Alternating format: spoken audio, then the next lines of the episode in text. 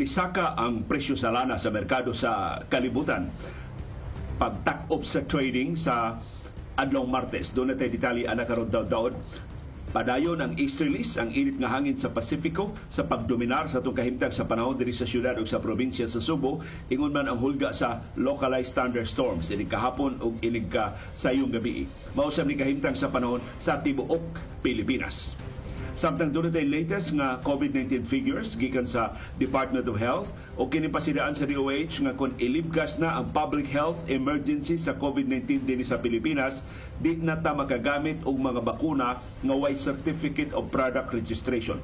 So ang mga manufacturers nga arte kaayo sa ilang mga bakuna karong kinahanglan na mo parehistro sa ilang mga bakuna una ma-administer dinis ato sa Pilipinas tukion sa DOH o sa Interagency Task Force ang bago mga lagda sa COVID-19 karong simanaha.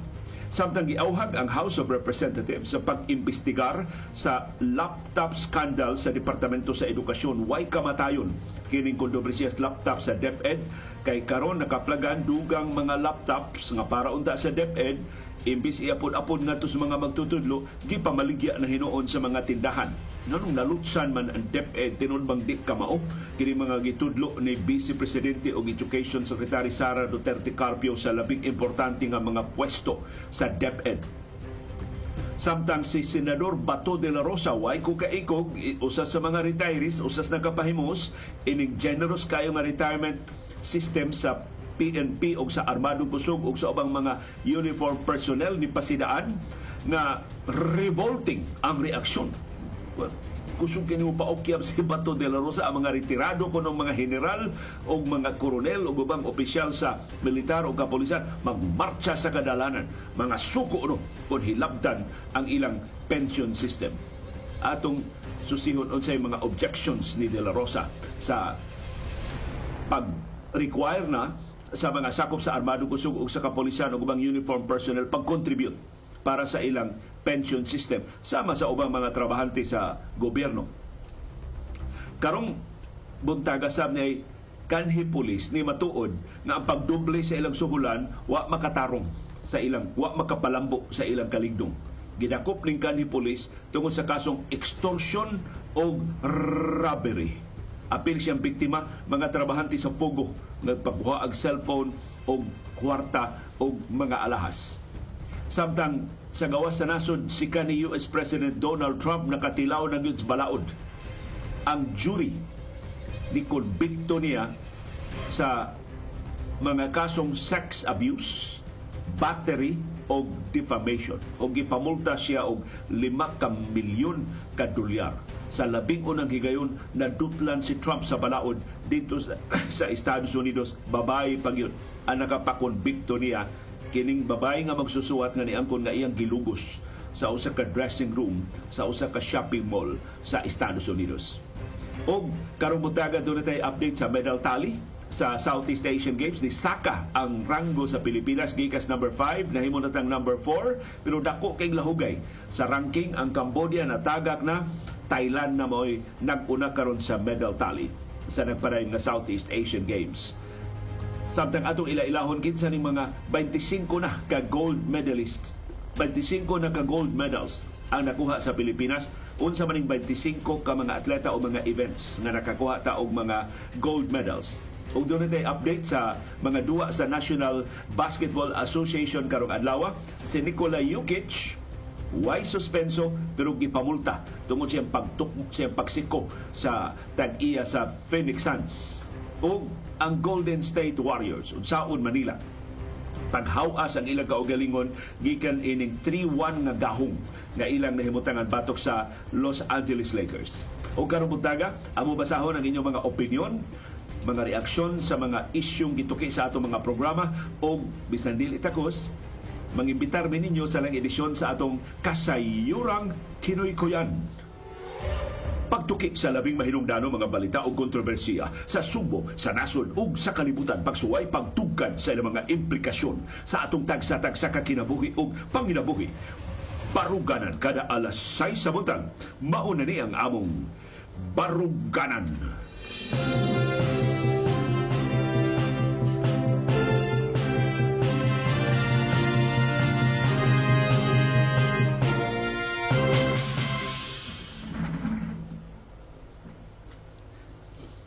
Live gikan sa Bukirang Barangay sa Kasili sa Konsolasyon dunay mo greet ninyo og maayong buntag Subo, Kabisayan ug Mindanao ug tanang mga nasod nagkatsamba og tune in sa atong broadcast karong buntaga. Nalangay migsud kay si CB mapagarbuhon kayo aning iyang bagong duwaan. Ganahan kay siya siya bagong duwaan. Pero di pa siya kay bawo mo patingog. tingog sib no? Wala, mutingog man oy. Mutingog man duwaan ni Sing Bingbing Boy. Bago ni duwaan na nakita ni Dr. Iris para ni CB susas kalingawan ni CB. Ti niya ibuwag kining iyang duwaan nga guwapa ka ay nga chicken. chicken man gud paborito ani si Ibi. Sus, ay sus, ay sus. Ay sus, sa man ang doa na si Boy. Salamat kay CB girl sa imong pagkuyog sa atong programa karong buntaga. Muto si CB nga di na mobuwag sa iya bagong brand new nga mutingog nga chicken. Kumusta man ang atong kahimtang sa panahon? Init og alimuot ang atong kahimtang sa panahon dinhi sa syudad o sa probinsya sa Subo tungod ni sa easterlies ang init nga hangin gikan sa Pasifiko. Matod sa pag-asa mausab ni ang kahimtang sa panahon sa tibuok Visayas, sa tibuok Mindanao, sa tibuok Metro Manila, sa tibuok Luzon, sa tibuok Pilipinas. Doon ang hinuon gihapon tay hulga sa patak-patang kapag uwan, pagpanugdog o pagpangilat tungod sa localized thunderstorms.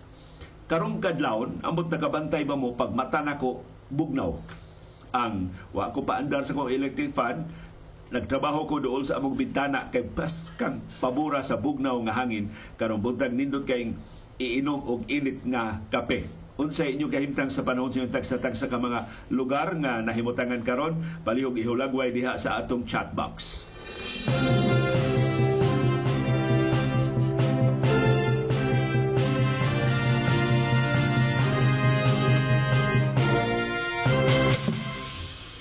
Ang di maayong balita karon buntaga mao pagsaka sa presyo sa lana sa merkado sa kalibutan. Sa pagtapos sa trading sa adlaw Martes, nakabawi ang presyo sa lana. Natagak unta siya og 2% sa unang mga oras sa trading gahapon pero naka-recover ang presyo sa lana. Ang rason mao ang pahibaw sa Estados Unidos magsugod na sila og pamalit og lana aron pag-refill sa emergency oil reserve sa Estados Unidos. Kay kung nahinumduman ninyo, ang Estados Unidos ni pagawa sa iyang oil reserve sa nangagi nga mga buwan atol nga nisaka pag-ayo ang presyo sa lana sa world market. O karon tapaka na sa Estados Unidos. Pila sa 2 ka milyon ka baril sa lana ang ilang gipagawas gikan sa ilang oil reserve. Karon mamalit na sila og lana og ila na tapakan. Katong oil reserve nga ilang nagamit. Meaning musaka ang konsumo sa lana. Kay kinadak-an baya nga oil consumer ang Estados Unidos sa lana? Hangtod karon ang China mo biggest crude importer pero ang overall ang Estados Unidos mo kinadak ang konsumo sa lana sa tanang kanasuran sa kalibutan so kung mamalit ng Estados Unidos og lana pagtapak siyang reserba nagpasabot nag musulbong og minilyon ka baril ang makonsumo sa lana sa musunod nga mga adlaw. Maunay nakapa saka sa presyo sa lana sa merkado sa kalibutan. Gamay ra hinon na pagsaka wara ka abot 1%, ang labing dako nga saka 0.6% lang pero nakabawi ang presyo sa lana. Ug ipuno sa iyang pagsaka adtong adlaw Lunes duha na ka adlaw na nagsigi og saka gamay ra pero nagsigi na og saka ang presyo sa lana.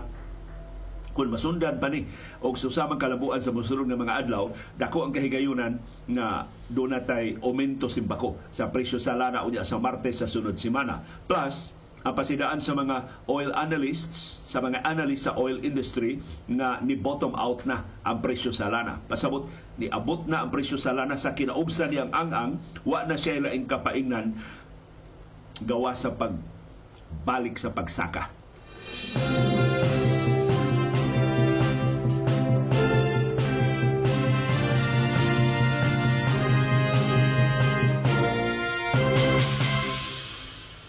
Gipahibaw sa Central Office sa Department of Health nga doon natay 1,165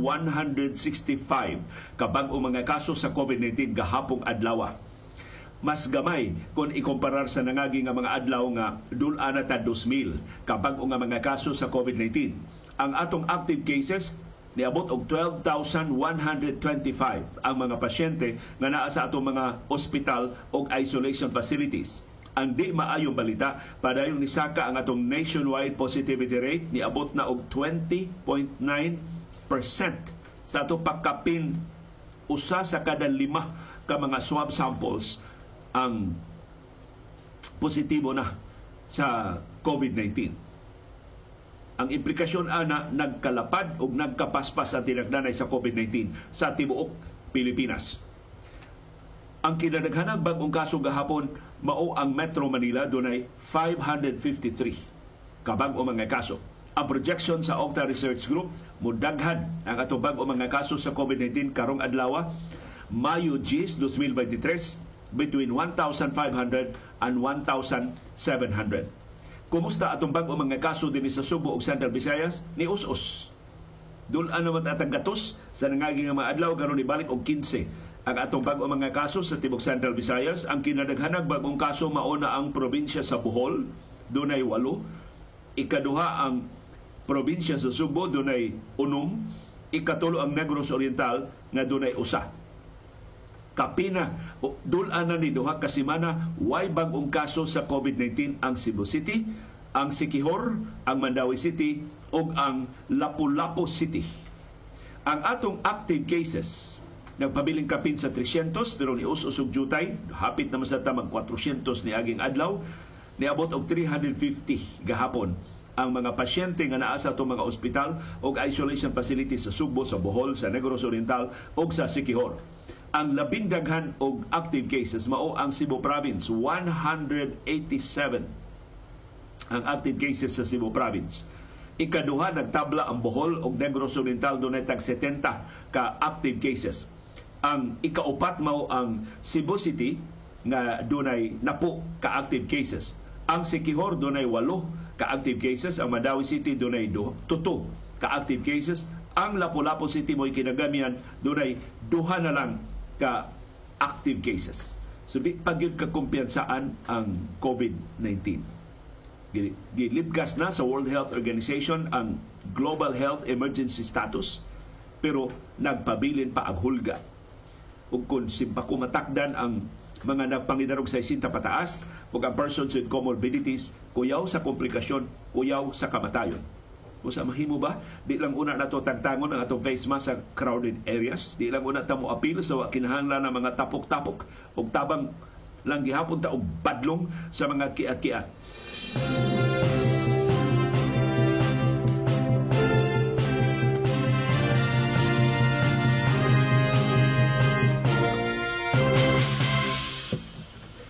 Magtagbo karong si Manaha ang Department of Health ug ang ubang mga sakop sa Interagency Task Force IATF batok sa COVID-19. Ilang tukion ang paglibkas na sa World Health Organization sa Global Health Emergency Declaration sa COVID-19. Panahon na ba na ato sang libkason ang atong kaugalingon nga COVID-19 public health emergency dinhi sa Pilipinas mao nay hukman sa IATF karong simanaha. Ang ilang rekomendasyon ilang isumeter ngadto ni presidente Ferdinand Marcos Jr. ug mao siya mo desider paglibkas o pagpabilin sa atong public health emergency. Pero tanang mga timaan nagpakita na nga padung na niglibkas ang atong public health emergency. Matod sa Department of Health, kung mahitabo nga wa na public health emergency sa COVID-19, ang mga vaccine manufacturers kinahanglang mo apply na og Certificate of Product Registration dinhi sa Pilipinas aron ma-administer ang ilang mga bakuna sa mga pasyente. Ang State of Public Health Emergency sa Pilipinas gideklarar atong Marso 2020. Tulo ka tuig ang nilabay. Pagsulbong gyud sa pandemya sa COVID-19, pinaagi ni kanhi Presidente Rodrigo Duterte. Gilawatan ni Duterte ang Proclamation 922 magpabilin ang public health emergency hangtod nga ilibkas o bakwion sa presidente. So si Presidente Ferdinand Marcos Jr. mo gahom pagpabilin o paglibkas sa public health emergency. Matod ni Officer in Charge Maria Rosario Benhiri sa Department of Health, ang authority sa Food and Drug Administration pag-issue sa emergency use authorization para sa COVID-19 vaccines mawangtang sab kung libkason ang public health emergency dinis ato sa Pilipinas. Sa ato pa, iniglibka sa public health emergency kining tanang bakuna nga dunalay EUA, Emergency Use Authorization sa FDA, mawagtang na ni. Dili na ni mahimong gamiton. Gawas lang kung paapasan og Certificate of Product Registration sa mga vaccine manufacturers. Sumura og normal na nga procedure na magparehistro na sa ilang, sa ilang mga produkto, susihon na sa FDA unsay efficacy, unsay unsa kaluwas ang ilang produkto, una hatagan og Certificate of Product Registration CPR o una mabaligya, una magamit sa mga pasyente din sa ato. Mukaber ni bisan sa mga donasyon ng mga bakuna. Dili na makadawat og donasyon kung way Certificate of Product Registration. So ang Pfizer, ang Moderna, ang AstraZeneca, uban pa nga mga vaccine manufacturers kinahanglan mo parehistro sa ilang mga produkto sa atong kaugalingong Food and Drug Administration. Pero ningon si Berhere dili na nilisod kay daghan naman mga nasod nga nilibkas na sa ilang mga public health emergencies o nang rehistro na sa mga bakuna. So ang mga dokumento sa mga manufacturers ilalang isumiter sa FDA. Hopefully ang FDA dili kaayo langay tun-an ang mga dokumento. Duha ra gyud ka aspeto ang tun-an. Daghan silang tun-an pero ang two major aspects nga tun-an mao ang unsa ka epektibo batok sa kagaw o unsa kaluwas para sa mga pasyente. So kaniadto kita magluhod-luhod sa mga vaccine manufacturers. Karon nga gilibgas na ang global health emergency sa COVID-19 sa World Health Organization timaan na ni nga ubang mga nasod mo libgas na sa bisaylan kaugalingon nga mga public health emergencies ang mga vaccine manufacturers magpaupoy-upoy na karon pagpang-apply pagparehistro sa ilang mga produkto. Pero di sad mahimo maglangay-langay di sa mo back og guryo-guryo ang mga gobyerno kay gikinahanglan kaayo labi na ang mga bivalent vaccines nga mas epektibo batok sa bag-o nga mga sub-variant sa Omicron.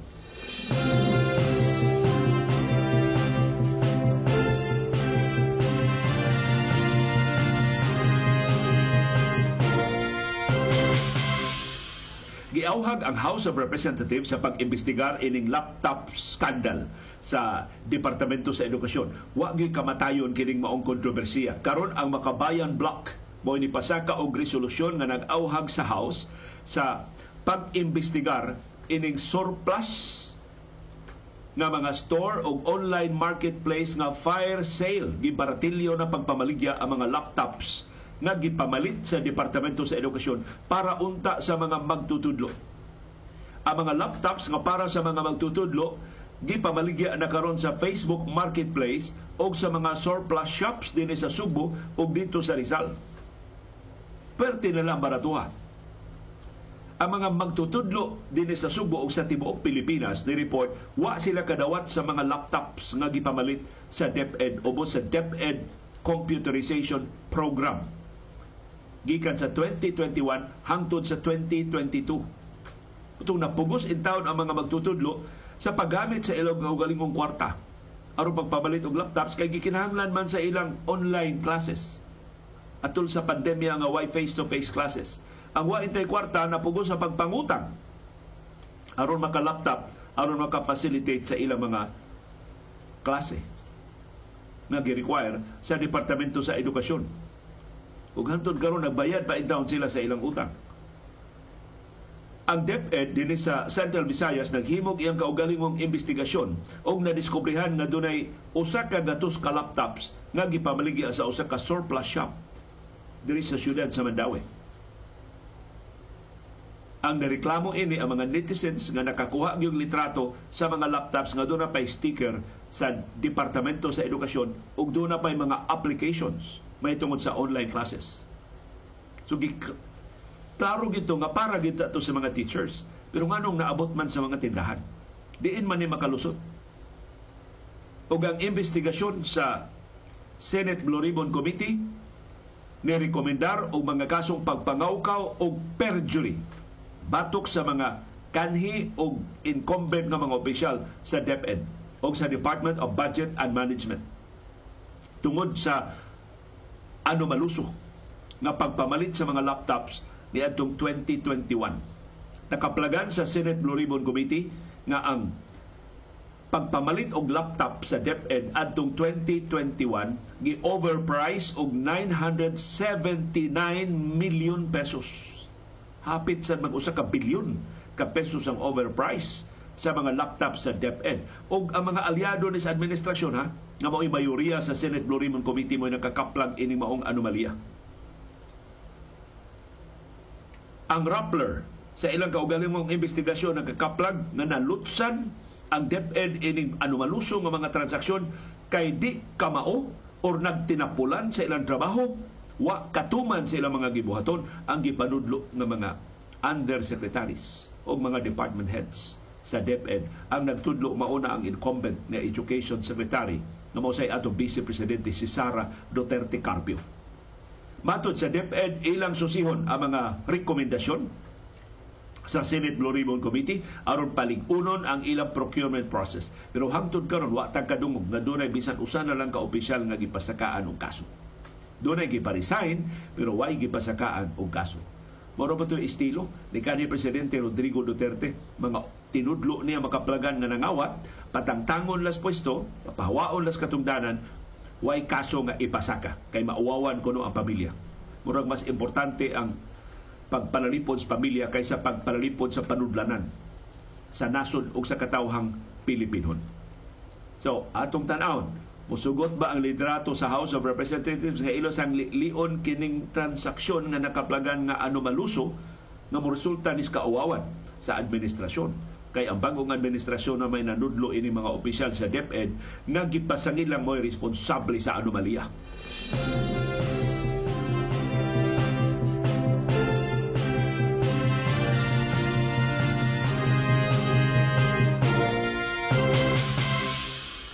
Ni ay resulta sa survey sa social weather stations. Magpatabang ko ninyo og analyze ini, revealing ni sa sentimento sa atong katawhan. Nga posible kini ang resulta sa mga surveys, doon na ni kalabigitan, doon na ni relasyon. Na popular kayo man mga opisyal sa gobyerno, posible mauni ang tinuod nga rason. Unsay findings sa SWS ug ang mga kamaog statistics, ang mga kamao sa interpretation ining mga numero, palihog tabangin ninyo pagsabot ini. Matod sa SWS, dulan katunga sa mga Pilipino nagtuo nga peligro ang pagpublikar o kasayuran nga critical sa administrasyon. Sa laktod pagkasulti, dulan katunga sa mga Pilipino nagtuo kuyaw kung manaway ka sa administrasyon. Ang survey sa social weather stations gihimo December 10 to 14 dugay na. Disyembre paghimo Mayo na gipagawas.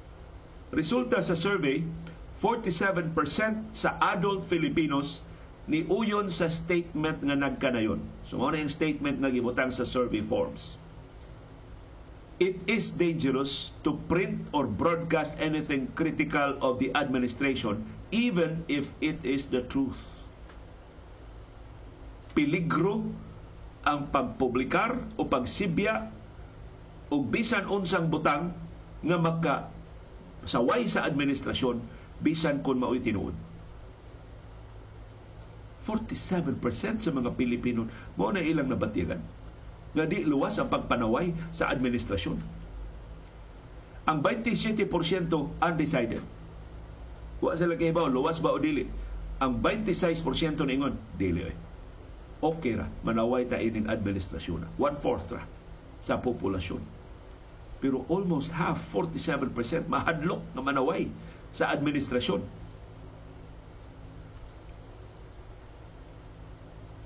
ang kinatasan nga sentimiento nga kumbinsido nga di luwas ang pagpanaway sa administrasyon na as Metro Manila 53% mayoriya sa taga Metro Manila nagtuo nga di luwas ang pagpanaway ining administrasyon. Dunay dautang mahitabo nimo kung mangahas ka pagpanaway ining administrasyon.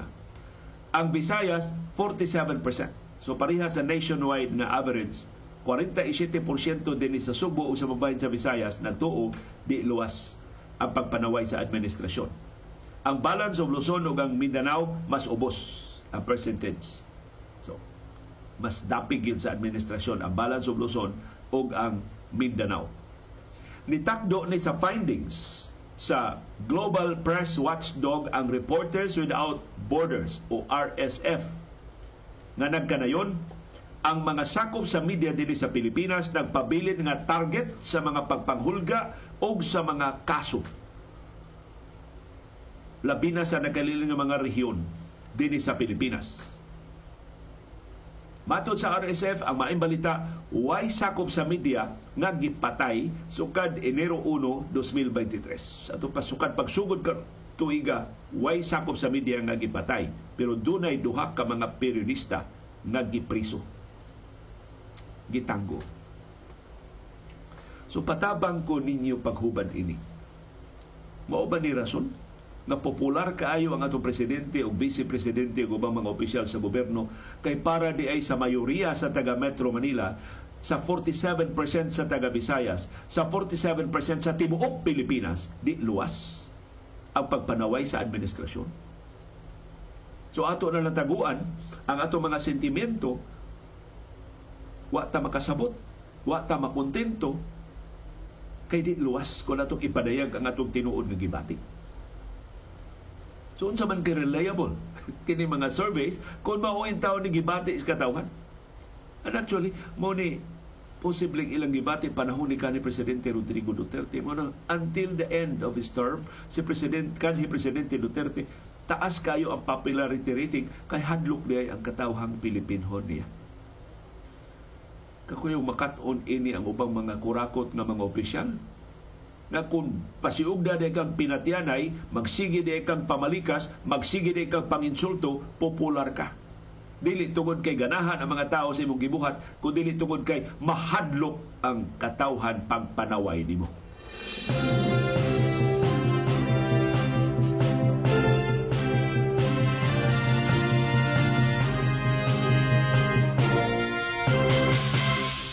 Og nitingog na si Senador Bato de la Rosa og way ikugay ni pagkatinguga. Iyang gisaway ang reform pro- proposals sa pension system sa military o uniform personnel. Kanang gitawag nga MUP Pension Reform nga giduso ni Finance Secretary Benjamin Diokno. Way ikugay kay si De La Rosa usa sa mga beneficiaries usas nagdawat sa dako kaing pensyon. Kay kani hepe ba ni sa Philippine National Police. So, ang kinadag ang sweldo sa PNP, ang kinadag ang pensyon mo gidawat ni De La Rosa hangtod karon. Nagdawat pa siya sa sulan o mga benepisyo sa Senado, nagdawat pa gid siya sa pensyon sa pagka general sa kapolisan. Ug ang iyang reaksyon na nangalisbo nga blackmail Muro siyang nang hudlat. Although iyang gibawi. Pero plain and simple pang hudlat, pang blackmail kining iyang reaksyon. Matod ni De La Rosa, peligro ang very revolting reaction gikan sa retired soldiers o policemen kung sa Marcos administration ang pag-apil sa retirado nga mga pulis o mga sundao sa gisugyot nga kausaban sa military and uniform personnel pension system. Mao ni sulti ni De La Rosa. Very revolting ang kanilang magiging reaksyon dyan. Magwawala, galit na galit. Hindi naman maging violente, basta magwawala. Tanawa na. Ito irresponsable ni Senadura Ato suway binisaya ang iyang Bisaya balis Bato de la Rosa pero mamugos maging tinagalog siya. Very revolting. So revolt gud magisgot kang pag-alsa. So, murag yun ang hudlats de la Rosa. Mualsa ko no ang mga retirado nga mga polis o mga sundao ini magwawala. Unsa may magwawala? Maghuramentado.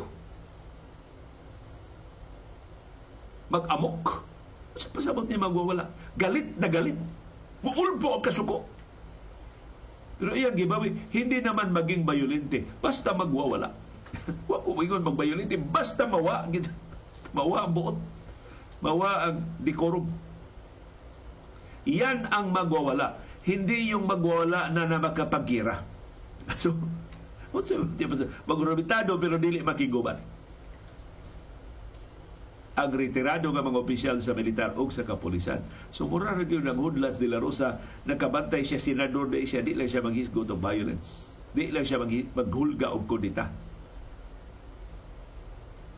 Matod ni De La Rosa ang plano pag-usab sa MUP pension system angay i-apply lang sa bagong entrance sa bagong mga sundao o bagong mga polis. So di hilabtan ang mga retirado, di sab hilabtan ang mga sakop na karon sa PNP o sa militar. Kay kon ang aktibo nga mga polis o mga sundao apilon sa giplano nga reform sa pension system, ma-demoralize sila. Di na sila ganahan mutuman sa ilang trabaho. Di ba na blackmail? Mura ba og, sige, i-appeal mi ninyo, kuhaan mi ninyo sa among pensyon, Ibana ninyo among benepisyo, na ami armas, na ami basuka, na ami machine gun, magwawala mi. Pero di mi maggira. Mo revolt mi. Pero dili violente. Yan ang kupot kasi mong armas, nagbanay kas daghan ng kay mga bala, naani mo ang tanang pulbura. Kabiha ining inistoryahan ni Senador Bato de la Rosa. Kung mahinumduman atong Marso, gipahibaw ni Finance Secretary Benjamin Diokno nga si Presidente Ferdinand Marcos Jr. ni Uyon sa iyang gisugyot nga kausaban sa pension system sa MUP. Mato ni Diokno, kung supako ni sa militar o sa kapulisan, mo resulta ni sa pagburot pag-ayo sa atong bayranan sa pension sa mga retirees, mo sa fiscal collapse. Muhagsa ang nasudnong panudanan sa Pilipinas. Sa iyang bahin si Senador Jinggoy Estrada nga mo'y chairman sa Senate Committee on National Defense di Pahibaw, sugda nila karong buwan sa Mayo pagtuki ang kausaban sa MUP pension system. So atong tan-aw kini gisuya naman ni sa nangayong administrasyon pero way nahimo kay hadlok sa kodita. Hadlok koditahon sa kadakuan sa militar ug sa kapulisan na nagtuo si Presidente Ferdinand Marcos Jr. doon siya igo nga kapital kay 31 million ka mga botante ang nipili niya ni aging eleksyon atong tanaw mas isog ba siya kay ni Duterte kay ni Aquino kay ni Arroyo kay ni Era kay ni Ramos o sa ubang mga kanhi presidente na hadlok ayos militar gilibre 100% ang ilang pensyon wa, wa sila bisan usa ka dako na lang nga kontribusyon og labihan ka generous ang ilang pensyon susama sa sweldo sa sunod nga taas nga ranggo sa pagretiro nila. O kung pilay sweldo sa aktibo sa serbisyo, mausab ang pensyon nila. Sumura na sila wa mo retiro. Ang kalainan lang, wa na sila trabaho. Pero padayon sila magdawat sa samang suhulan o mga benepisyo.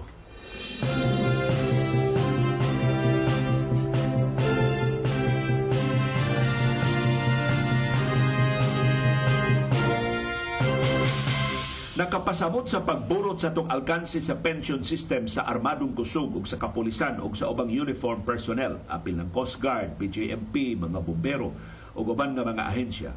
Mao ang pagdoble sa ilang suhulan atong 2018 lima ka tuig na ang nilabay gidoble ni kanhi presidente Rodrigo Duterte ang ilang suhulan usa sa mga justification aron di na magbinuang di na matintal sa pangurakot di na magbinuang sa ilang pwesto ang mga pulis. Well, ni ay laing kaso pagpahinumdum nato na ang pagdubli sa suhulan wa makapatarong sa kapulisan na ang pagdubli sa suhulan wa makaiban sa kriminalidad gipasyugdahan sa kurakot badlungon nga mga pulis nga karon gi-revive ang terminong skalawag sa bagong hepe sa PNP ni ay kanhi pulis na dakpan tungod sa mga kasong pagpangilkil o pagpanulis. Grabe pulis. Doon ay robbery o extortion cases. Nadakpan ang kanhi police staff sergeant. Human siya nagtago-tago sud sa duhang katuig. So, mao na ni ang sense of entitlement sa mga pulis. Gil ulug-ulugan magud sila ni kanhi presidente Rodrigo Duterte. Ala, patyan ninyo, ako'y bahala ninyo. Ho, tumana yung trabaho, ako'y papriso para ninyo. So karon, giapi ka ba siya nagtago-tago di siya kadawat nga doon na di siya tulubagon. Ang nadakpan mao si kanhi Police Staff Sergeant Michael Rick Carpena. Gidakop siya sa kapulisan sa Muntinlupa Gitaktak siya sa serbisyo tungod sa kasong grave misconduct. Pero doon na siya ubang maseryoso nga mga kasong kriminal. Naglakip sa robbery o extortion sa dihang aktibo pa siya sa serbisyo. Usas mga kaso nga naapilan ining kanhi Police Staff Sergeant Michael Rick Carpena. Mao ang ilang pagdako sa mga trabahante sa Pogo diyas alabang sa Muntinlupa atong 2020 tutok katuig ang nilabay. So wa pa ni siya magtago-tago. 16 ang ilang narakpan nga mga trabahante sa Pogo pero illegal. Way kaso? Ang taga Pogo tungod lang taga Pogo ilang tanaw kilkilan tani ilang gidakop ilang gikuha ang 900,000 pesos worth of items mga gadgets sa mga trabahante sa Pogo. Base sa formal nga reklamo sa 17 ka mga Chinese nationals ug upat ka mga Filipino citizens nga mga trabahante sa Pogo nga magidakop ini mga pulis. Kining grupo ni Sergeant Carpena nitulis nila. Gikuha ang ilang tanang kwarta, gikuha ang duha ka diamond rings, gikuha ang tanan nila mga telepono, gikuha ang tanan nila mga gadgets nga dulan usa ka milyon ka pesos ang balor. O kini si Carpena na apil sab sa National Watch List sa illegal nga drugas. Suhai naman ang ipasalig ni Presidente Rodrigo Duterte nga kung dublihon ang ilang suhulan, matarong na ang atong kapulisan.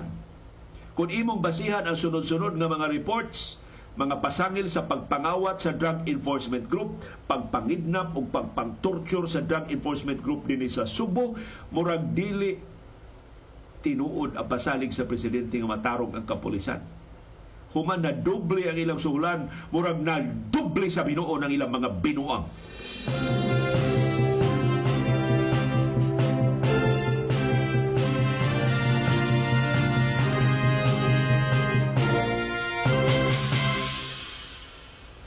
Doon update sa aplikasyon sa asylum ni suspendidong kongresista Arnolfo Teves Jr. sa Negros Oriental dito sa Timor-Leste, gibalibaran sa Timor-Leste ang iyang aplikasyon.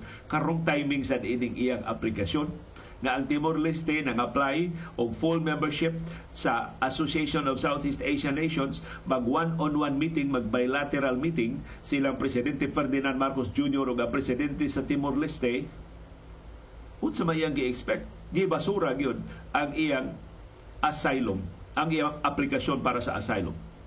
Ako tan-aw kini si Tebes nang apply na ning asylum kay murag hain man ni karon siya mahimutang gisigihan na ni siya tuhil nga oy di ka makapabilin dinhi indefinitely ha? Pangita og laing ka puy-an kay di mi makadupa nimo forever So kung naam ni siya sa Cambodia, posible ang taga Cambodia ni ingon niya kamera ba sa ASEAN, kauaw nga ari katago na mo. So, gikonfirmar sa gobyerno sa Timor-Leste nga si Tevez tuaron sa ilang nasod sa Timor-Leste. O karon nga basura ang iyang aplikasyon sa political asylum, gihatagan siya lima ka adlaw paggawas sa Timor-Leste.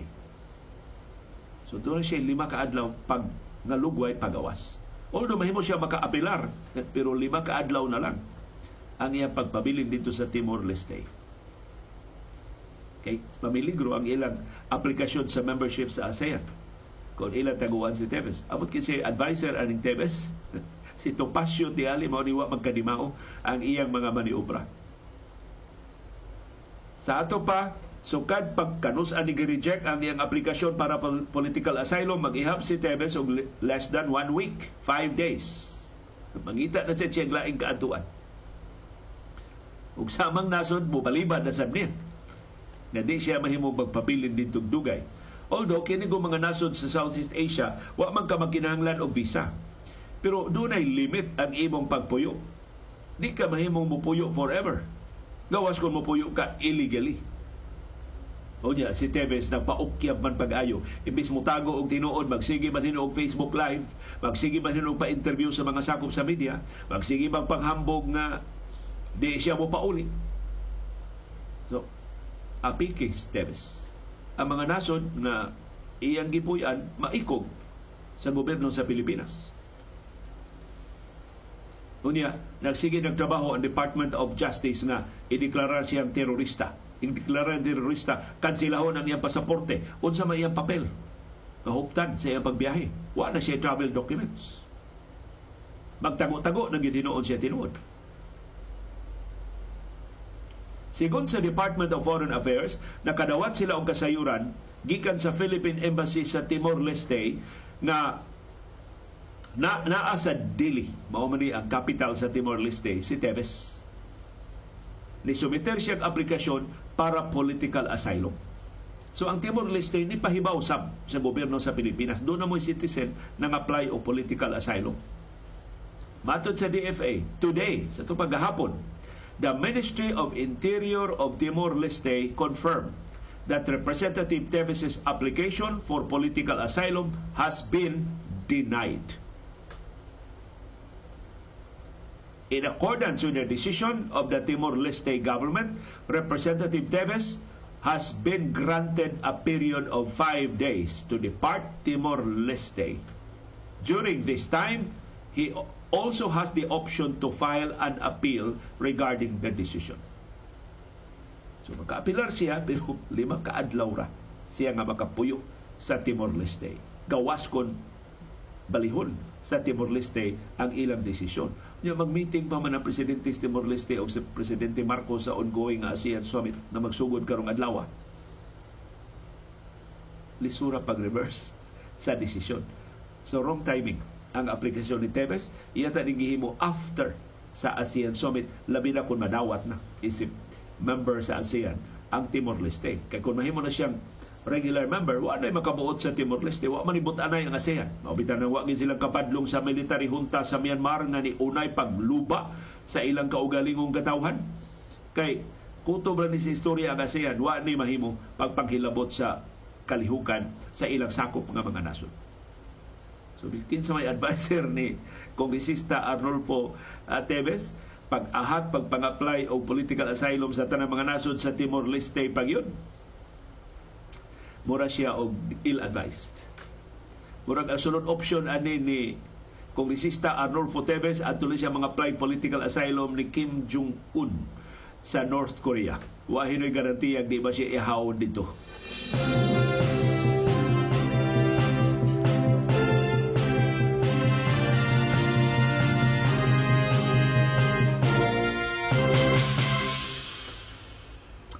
O kining bahina sa atong programa mahimos ang tawgon nga sana all. Hinaot ang tanang mga nasod pareha kaisog sa Pakistan. Pagpatuman sa ilang kaugalingong balaod bisan batok sa ilang mga kanhi primero ministro. Gidakop sa security forces sa Pakistan si kanhi primero ministro Imran Khan dito sa Islamabad High Court. Grabiha dito sa awanan sa Korte Suprema sa Pakistan gidakop ang kanhi primero ministro. Kay kung dakpon siya dito sila bayan musukol man ni daghan man kini armado. Ug popular kay ini si kanhi Prime Minister Imran Khan. Kay atleta man ni mura ni og ilang national athlete sa Pakistan. Ug mao ni iyang gihimong kapital sa iyang pagdagan ug siyang pagdaog pagka primero ministro. Si Khan gidakop tungod sa iyang kaso nga pagpangawkaw pipila ka mga security personnel nga nag-riot control gear ni bunlot ni Kan o gipasakay siya og van o gitanggong sa wa matino nga lugar. Kay daghan pa man siya mga dumadapig. Ang kaso pagpangawkaw ni Kan usa lang sa kapin usa ka gatos ka mga kaso nga gipasaka batok niya human siya nataktak sa pwesto sa parliamentary vote atong Abril sa niaging tuig lima ka tuig unta iyang termino. Upat ra ka tuig na serbisyuhan ni Kan sa diyang gitaktak siya sa pwesto. Sa kasagaran sa iyang mga kaso, si Kan kung makonbikto dili na makadagan og posisyon. Di na maka papili og bisan unsang katungdanan. Unya sikan nagplano nga mudagan sa national elections nga gitakda karong Nobyembre. So timing kini pagkadakupa aron mahipo sikan di na makadagan ang partido ni Kan niingon mo pasiugda sila og mga protesta batok sa pagdakop niya o kini posible makatayog na sab sa sitwasyon sa Pakistan nga nahiagom karon og ekonomikanhong krisis nga posibleng di gani sila makabayad na sa ilang mga utang. Ang nakangil nakaapan ini Pakistan kung mauni simbako magkaguliyang doon na ni sila armas nuklear. Kapiligro sa sitwasyon diha sa Pakistan ang nangagi mga pagsuway pagdakop ni kanhi Primero Ministro kan na pakyas sa dihang dakpot unta siya sa Pinoyanan sa Lahore ni sukul ang iyang armado nga mga gwardya nakigpinusilay sa mga law enforcers. O way nahimo ang mga pulis pag-atake siyang panimay. Kining panagsungis politika diya sa Pakistan kumun sa nason.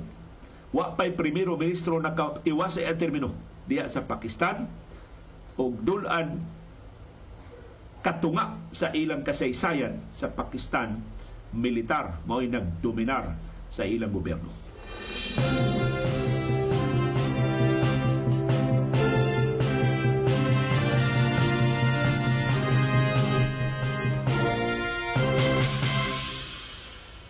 Kining sunod datong segment mahimos ang taytulan og Sana All Part 2 hinaut ang tanang mga nasod makapatuman sa ilang mga balaod batok sa ilang mga kanhi pangu.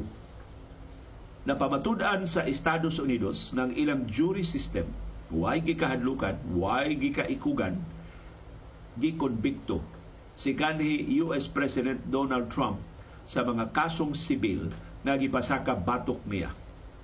Ang jury dito sa New York nakakaplag ni kanhi Presidente Donald Trump nga liable sa pag-sexually abuse sa usa ka periodista nga si E. Jean Carroll atong 1996.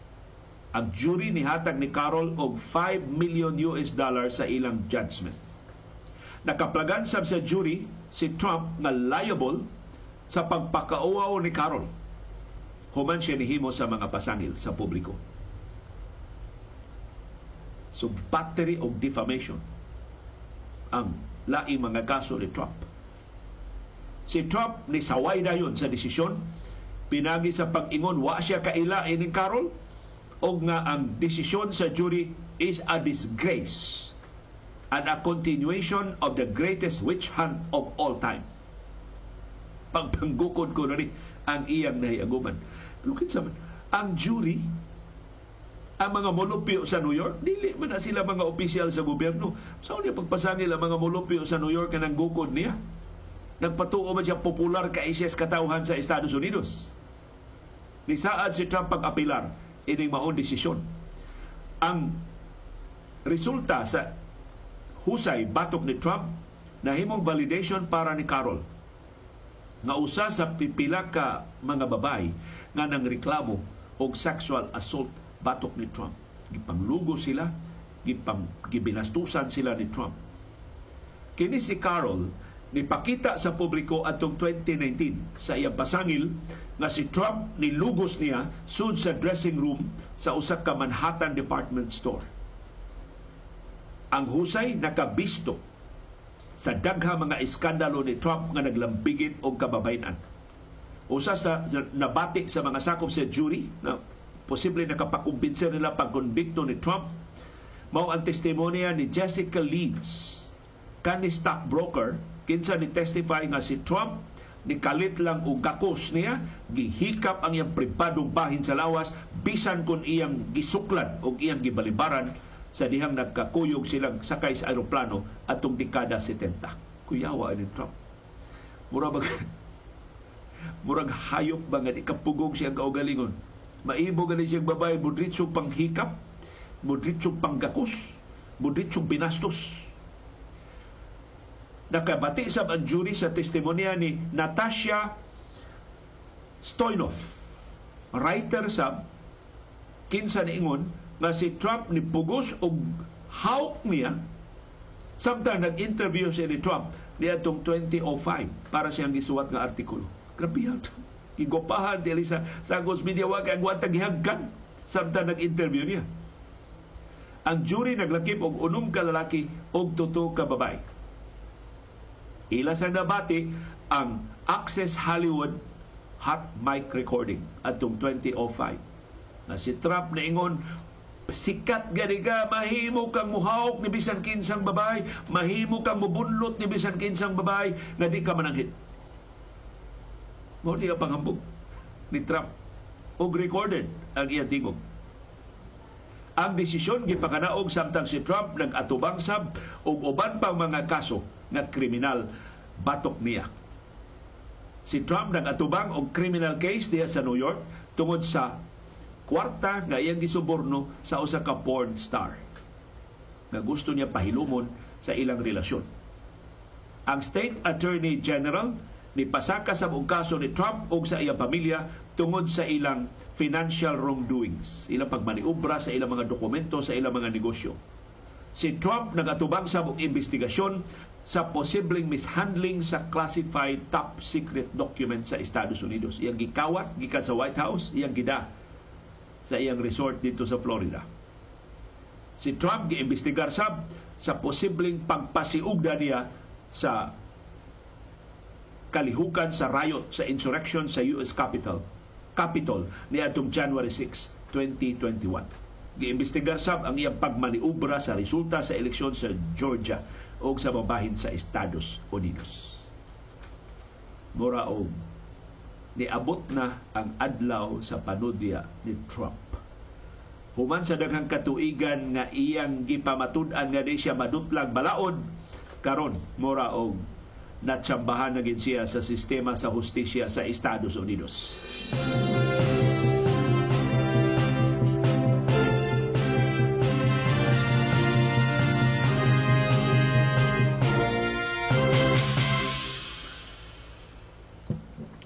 ug niya ang latest medal tally sa 32nd Southeast Asian Games. Ug malipayon wing mutaho ninyo ni Saka ang ranggo sa Pilipinas gikan sa ikalima.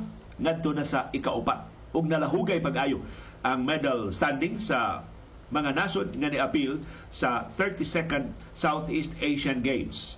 Kining moong medal tally hangtod ni karong sa yung buntag. Ang bagong number one mauna ang Thailand. Na absent sa Thailand ang Cambodia Number 2 na ang Vietnam. So ang kining Vietnam ni gikan ning number 4, ni sakag number 3, karon ni sakag number 2. Ang Thailand number 2 ni siya pagsugod pa sa kompetisyon karon ni Saka og number 1. Ang Cambodia mo nagsugod isip number 1 isip host country karon natagak sa number 3 ang Pilipinas mao'y bagong number 4. Iyang naapsan ang Indonesia na natagak sa number 5. Nagpabiling number 6 ang Singapore, nagpabiling number 7 ang Malaysia, nagpabiling number 8 ang Myanmar, number 9 ang Laos, number 10 ang Brunei Darussalam ug number 11 ang Timor Leste. Nga bago lang ni sa likway sa aplikasyon sa political asylum ni suspendidong kongresista Arnolfo Teves sa Negros Oriental o karong buntagan tuguti atong ila-ilahon ang atong 25 na ka gold medalist sa Pilipinas. Ang Pilipinas doon na 25 ka gold, 39 ka silver, 42 ka bronze. Kinatibukan 106 na ang atong mga medalya. Ug niya ang atong mga gold medalists. Unang nakadaog og gold medal si Kyla Napolis sa Jiu-Jitsu. Ikaduha si Angel Gwen Derla sa Bukatur mao ni ang women's bamboo shield form. Ikatulo si Precious Kabuya sa women's obstacle course racing. Ikaupat si Mark Julius Rodelas sa men's obstacle course racing.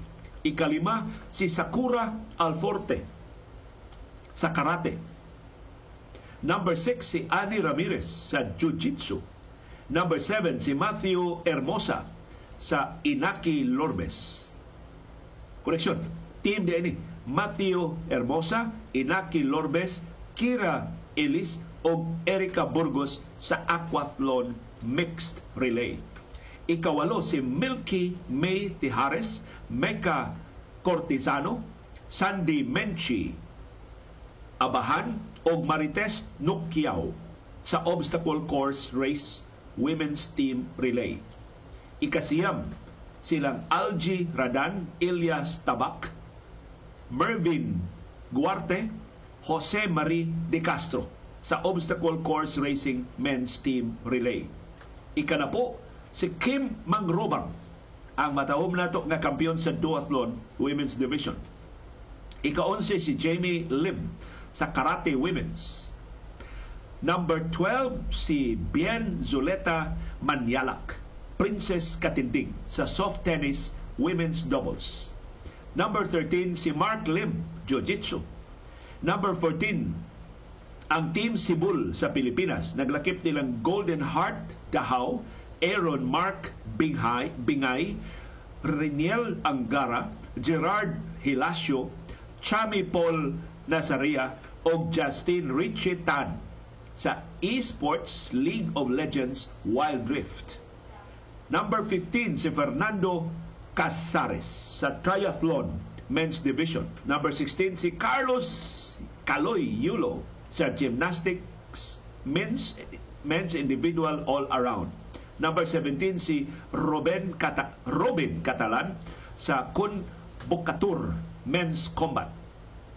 Number 18 si Shandy Chua sa swimming women's 200 meter backstroke. Number 19 si EJ Obiana sa men's pole vault. Number 20 si John Ivan Cruz sa gymnastics men's floor exercise. Number 21 si Juancho Miguel Bisana sa gymnastics men's vault. Number 22, ikaduhang gold medal ni Carlos Caloy Yulo sa gymnastics men's parallel bars.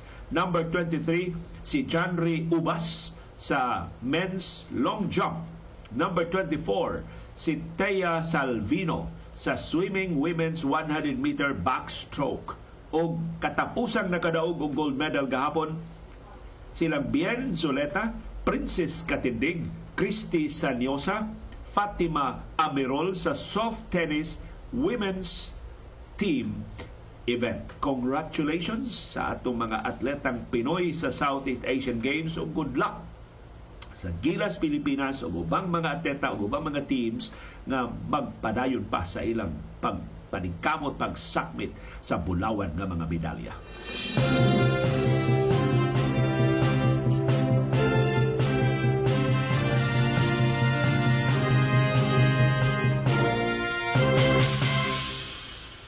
Og ang schedule sa mga kolbahira mga mga duwa sa National Basketball Association second round sa playoffs. Alas 7.30 karubuntag hapit na ang Philadelphia 76ers manung sa Boston Celtics dito sa Massachusetts. Tabla karon ang series 2-2. Masaligon si James Harden, naka-establish silang momentum, maapiki nila ang Celtics, makakawat sila og daog diya sa Boston, tiwason ang ilang series dito sa Philadelphia. Alas 10 karubuntag ang Phoenix Suns manung sa Denver Nuggets. Tabla sa mga series 2-2. Ang NBA ni multa pero wa mo suspenso ni Nikola Jokic. Sumakadua si Jokic sa Game 5 karong alas 10 sa buntag. Gimultahan siya og 25,000 US dollars tungod sa iyang pagsiko sa tag-iya sa Phoenix Suns nga si Matt Ishbia. Matod sa NBA, ang multa ni Jokic tungod sa improper contact with a spectator sitting courtside. Pero daghang ni auhag nga si Jokic bisag buutan ni nga magdudua pinangga ni sa NBA ang ngayon unta nga gisuspenso. Kay ang players protected within the basketball court. Dias korte sa playing court sa basketball. So kung ang fans mukalit lang atake sa player diya sud sa basketball court, ang fans i-ban. Kasagaran tag sa katuig lifetime ang ban sa mga fans manghilabot sa mga magdudua sud sa basketball court. Pero kung ang mga magdudua mugawas na sa basketball court kana teritoryo na sabna sa mga fans. O sa previous instances ang mga magdudua nga nang hilabot sa mga fans outside sa basketball court gipagsuspenso nganong si Nikola Jokic wa man. Kay buutan si Nikola Jokic limpi og record si Nikola Jokic. Dili ni siya bastos nga magdudua. Pero klaro man na iyang gisiko. Kalimtan na nato nga tag iya to sa Phoenix Suns. Iya man gisiko improper to. Og makaseto og president So karon nga wa suspensuha si Jokic, posible madasig o ba mga magdudua kasakitan sa mga fans nga magpinastos nila. So di ni maayo nga ehemplo para sa National Basketball Association. Samtang ang Golden State Warriors ka 15 na nahiagom og 3-1 hole. So daghan na mga series nga nahiagoman sa Golden sa iyang tibok kasaysayan nga usara iyang daog tulo na ang iyang pildi. Sa ato pa na siya sa brink sa elimination. Sa 15 kahigayon nga ang Warriors na hiagom ining maong buslo kausara siya nakadaog. 14 iyang pildi ang ilang bugtong daog atong 2016 sa Western Conference Finals batok sa Oklahoma City Thunder. Pero kadtong team na nakadaog sa Oklahoma City Thunder nakapapas sa 1-3 deficit sa Warriors, super team to. Mao to ang team nga nakadaog og 73 ka regular season games. Ilang napapas ang karaang record sa Chicago Bulls ni Michael Jordan na 72 kadaog sa usa ka season. 82 naman kadua sa regular season sa tuba. Napo ray pildi sa Bulls sa Warriors siyam ra ang ilang pildi, 73 ang ilang daog. Pero human sila nagkadaog sa Oklahoma City Thunder, gipildi sab sila sa Cleveland Cavaliers. Nga ila sang gilubong 3-1 pero ni bao silang LeBron James giratsada ang katapusang tulo kadua og ni daog ang Cleveland Cavaliers sa NBA Finals adtong tuiga. Pero sigon sa Golden State Warriors, ang ilang tinubdan sa pagsalig, bisan sila pagkapildi sa Game 4, mao ang ilang paglahutay. Diha sila kahigayunan makadaog sa Game 4. So, sinultihan pa sa mga bugoy sa pikas iskina, pildi mi bay, pero hapit yun mi mo daog. Diha ko rin.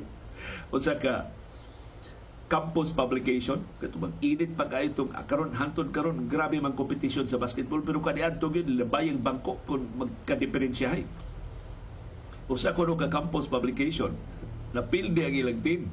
Pero ang headline ko no we almost won. Happy tag ganaw mo ilang headline.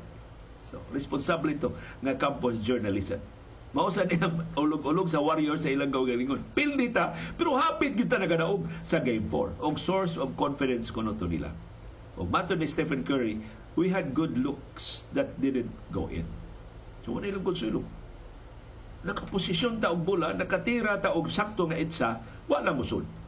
But we fought all the way down to the last second to give ourselves a chance to steal a win. So ang ilang kunong konsuelo, wa sila mo surrender. Naningkamot sila hangtod sa katapusang gutlo sa duwa, gutling sa duwa, segundo sa duwa. In fact, si Stephen Curry naka bira og open na three-point shot. Wa lang gid. So mao na, ang Golden State Warriors dili madudahan ang ilang level of confidence sa pag balik sa ilang home court para sa Game 5.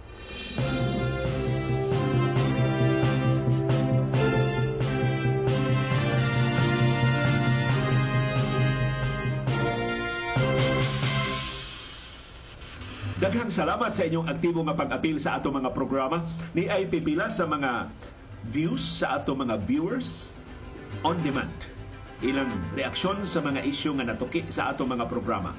Si Almera Hinares ng Utana, unsay nahitabo sa GCash. Halos tibuok adlaw, wa ko'y halin sa akong tinda nga loan. Naguba daw ang GCash.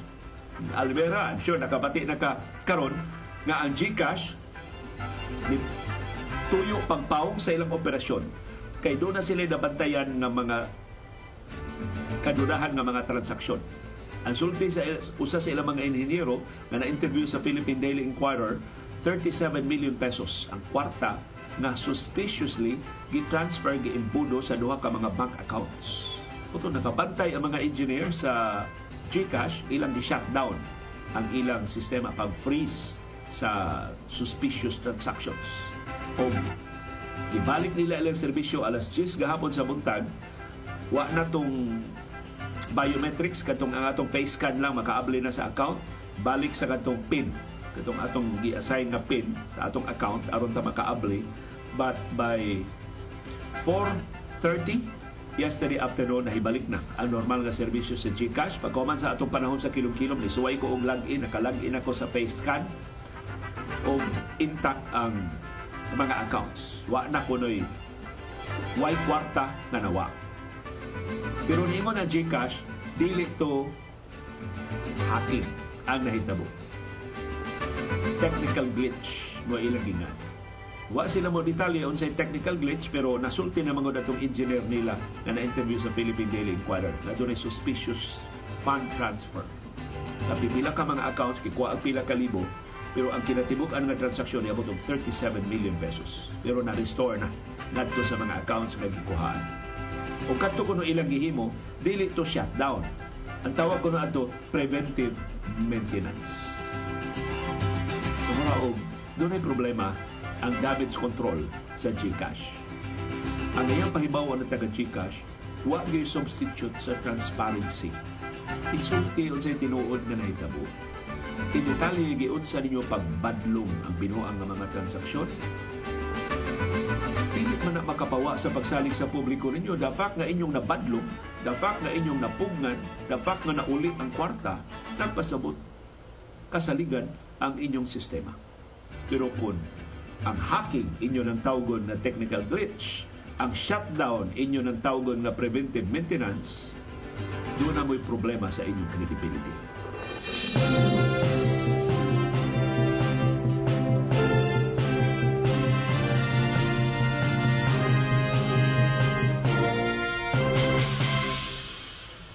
Pasayloa doon na pa ubang mga viewers views? Nga pa nato mabasa gikan ni Beckham Cachero BBM has all the chance to redeem his family's honor. But like father like son man di ay pariharag labok way pagpakabana sa atong katawan? Kung kana nagkaklaro na. Gusto ta muhatag og benefit of the doubt ni Presidente Ferdinand Marcos Jr. pero after nine months in office unsa may atong nakitaan nga mga timaan si Francisco Pialago Jr. Niingon, waldas na pod si Jr. Kadako na raba sa atong utang. Muna, nakapait ining administrasyon na. Gusto tang mo hatag nilang kahigayunan, gusto tang uh, mo ingon nga tingali ang anak lahi sa amahan, pero nagkadugay, nagkagrabe ang mga timaan na wa ni kalauinan sa iyang amahan. Na sa kaso ni Presidente Ferdinand Marcos Jr., matinuod ang pasidaan sa atong katigwangan. Na ang dunot nga bunga sa dunot nga punuan matagak dili layo sa punuan. So magliwat-liwat ra ni ang mga kanahan.